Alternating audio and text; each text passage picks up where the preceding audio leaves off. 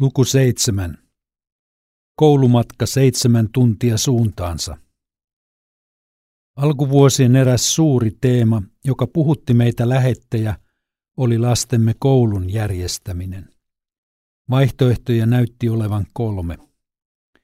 Ensinnäkin japanilainen koulu. Useimmat lähettilapset kävivät nelivuotiaasta alkaen paikallista lastentarhaa kahden vuoden ajan. Lapset oppivat kielen varsin nopeasti ja leikkivät naapurilasten kanssa ilman suurempia ongelmia. Myös japanilaiset lapset hyväksyivät vaaleat suomalaiset joukkoonsa. Meidän vanhempien kokemukset tästä koulumuodosta olivat lähes kokonaan myönteisiä. Valitessamme japanilaisen peruskoulun lapset olisivat voineet asua normaalisti kotona ja leikkiä päivittäin omien kavereidensa kanssa. Olisi ollut jossain mielessä luonnollista laittaa lapset japanilaiselle alaasteelle. Mutta oli ajateltava myös lasten tulevaisuutta ja asettumista kotimaahan. Toisaalta japanilaisen koulun ankara kilpailu, yksilöä kunnioittamaton kasvatus ja taustalla oleva buddalainen ajattelu arveluttivat. Toinen vaihtoehto oli kansainvälinen koulu. Lähin sellainen sijaitsi Koovessa nopeimmillaankin kahden kolmen tunnin laivamatkan päässä Tokusimasta. Päivittäin tällaisen matkan tekeminen oli mahdotonta jo taloudellisestikin. Koulukieli oli englanti, jota lapset eivät osanneet lainkaan. Suurissa kaupungeissa asuvat lähetit valitsivat usein tämän koulumuodon sillä seurauksella, että aika moni suomalaislapsikin opiskeli myöhemmin ulkomailla – ja asettui ehkä pysyvästi muuanne pois kotimaastaan. Kolmas varteen otettava mahdollisuus oli suomalainen koulu Ootsussa. Suomen vapaan ulkolähetyksen nykyisin FIDA International lähetit olivat perustaneet vuonna 1964 Japanin suomalaisen koulun Jasukon. Se sijaitsi Sigan läänissä – noin 20 kilometrin päässä itään vanhasta pääkaupungista Kiotosta. Koulu toimi vaatimattomissa tiloissa, mutta noudatti suomalaista koulujärjestelmää hyvällä menestyksellä. Tontilla oli myös pieni asuntola, jossa lähes kaikki koululaiset asuivat kouluviikkojen ajan. Lyhytmatkalaiset oppilaat saivat käydä kotona jokaisena viikonloppuna ja pitkämatkalaiset vain joka toinen viikonloppu. Suuri ongelma Jasukon kohdalla oli koulumatkan pituus, sikokulta jopa seitsemän tuntia. Omissa pohdinnoissamme kansanlähetyksen lähettien kesken päädyimme ratkaisuun perustaa oma koulu, jota lapset kävisivät kolmanteen luokkaan asti. Sen jälkeen lapset voisivat siirtyä Jasukoon, kun ovat kasvaneet jo isommiksi. Suunnitelmaa varten hankimme Tokussiman läheltä tontin – jolle oli tarkoitus rakentaa lähetyksen päämaja ja samaan yhteyteen myös tarvittavat koulutilat. Tosin pihkalat halusivat laittaa lapsensa japanilaiseen kouluun ja Jorma huolehti itse välttämättömästä suomen kielen opetuksesta.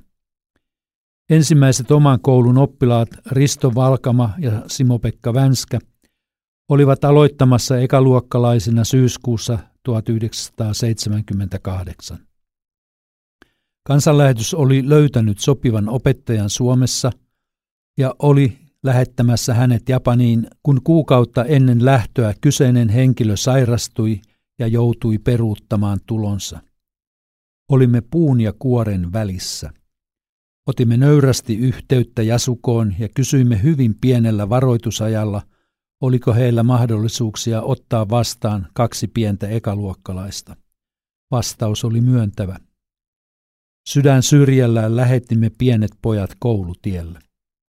Ensimmäisellä kerralla sentään veimme perheinemme pojat autolla perille, mutta jatko olikin sitten kova paikka. Pitkän viikonlopun jälkeen koulu alkoi keskiviikko aamuna ja lapset oli lähetettävä matkaan tiistaina iltapäivällä.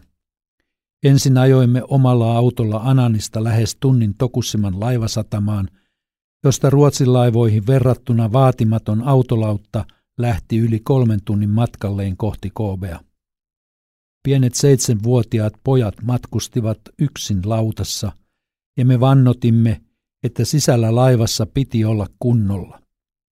Kooben päässä joku nuorista läheteistämme, joka kävi siellä kielikoulua, tuli lautalle vastaan ja vei pojat lähimmälle juna-asemalle, osti liput ja ohjasi oikeaan junaan. Taas kaksi viikaria matkusti reppuineen junassa lähes kaksi tuntia Isiaman asemalle Ootsuun, ja siellä oli opettaja heitä vastassa. Asemalta oli vielä 10-15 minuutin automatka koululle. Kännyköitä ei tietenkään ollut tuohon aikaan, ja siksi me vanhempina odotimme kärsimättöminä soittoa koululta, että lapset olivat päässeet perille. Paluumatka alkoi sitten seuraavan viikon lauantaina koulun päätyttyä puolen päivän aikaan. Koulu toimi siis kymmenen päivän jaksoissa, ensimmäisellä viikolla keskiviikosta lauantaihin ja toisella maanantaista lauantaihin. Pikkuhiljaa lapset tottuivat tällaiseen poikkeukselliseen koulun käyntiin. Henkilökunta piti lapsista hyvää huolta ja pojathan matkustivat mielellään, kun se oli vähän jännääkin. Vähin äänin luovuimme lähetteenä Sikokun oman koulun ajatuksesta. Jasukosta tuli lastemme opinahjo melkein koko kouluajaksi. Virallisesti kansanlähetyksestä tuli Jasukon kolmas ylläpitäjäjärjestö vuonna 1979. Kylväjä oli ehtinyt olla kouluyhteistyössä jo muutamia vuosia.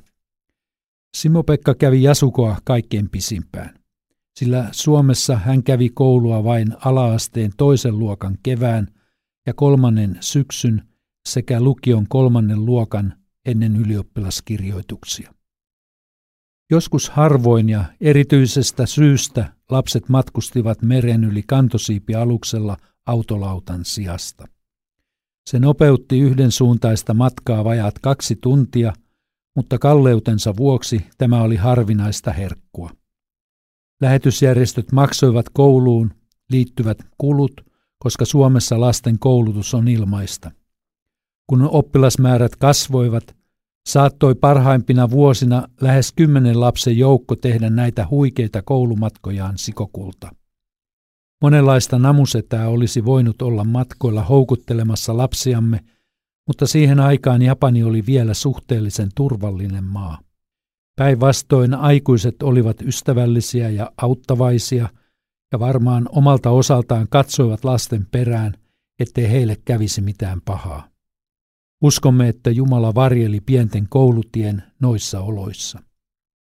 Jälkeenpäin olemme vanhempina usein miettineet, mitä on tullutkaan tehdyksi, kun lähetin uralle olimme lähteneet. Valinta oli meidän aikuisten – ja lapset joutuivat tyytymään vanhempiensa ratkaisuihin. Vaikka kotiin oli pitkä matka ja saatoimme tavata koululasten kanssa aivan liian harvoin, ehkä sittenkin tärkeintä oli, että heillä oli ehjä koti ja rakastavat vanhemmat.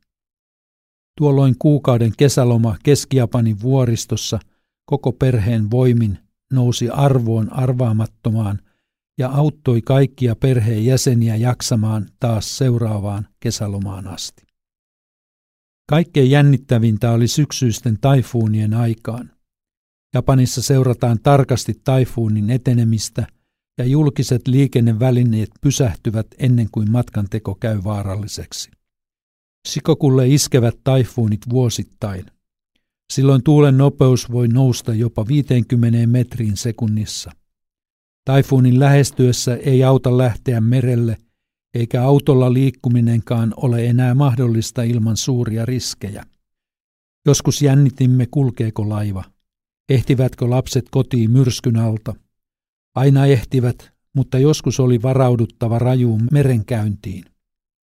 Koomesta Tokussimaan tullessa viimeinen tunnin matkaosuus tehdään yli Aavan meren jonka toinen reuna yltää Amerikan länsirannalle asti. Tuolloin matkalla on joskus koettu suurimmat aallot, jolloin autolautta syöksyy jopa 10 metriä aallon pohjalle. Suomalaista kouraisee vatsan pohjasta ja hän on pelosta jäykkänä. Japanilaistakin pelottaa, mutta hän vain nauraa.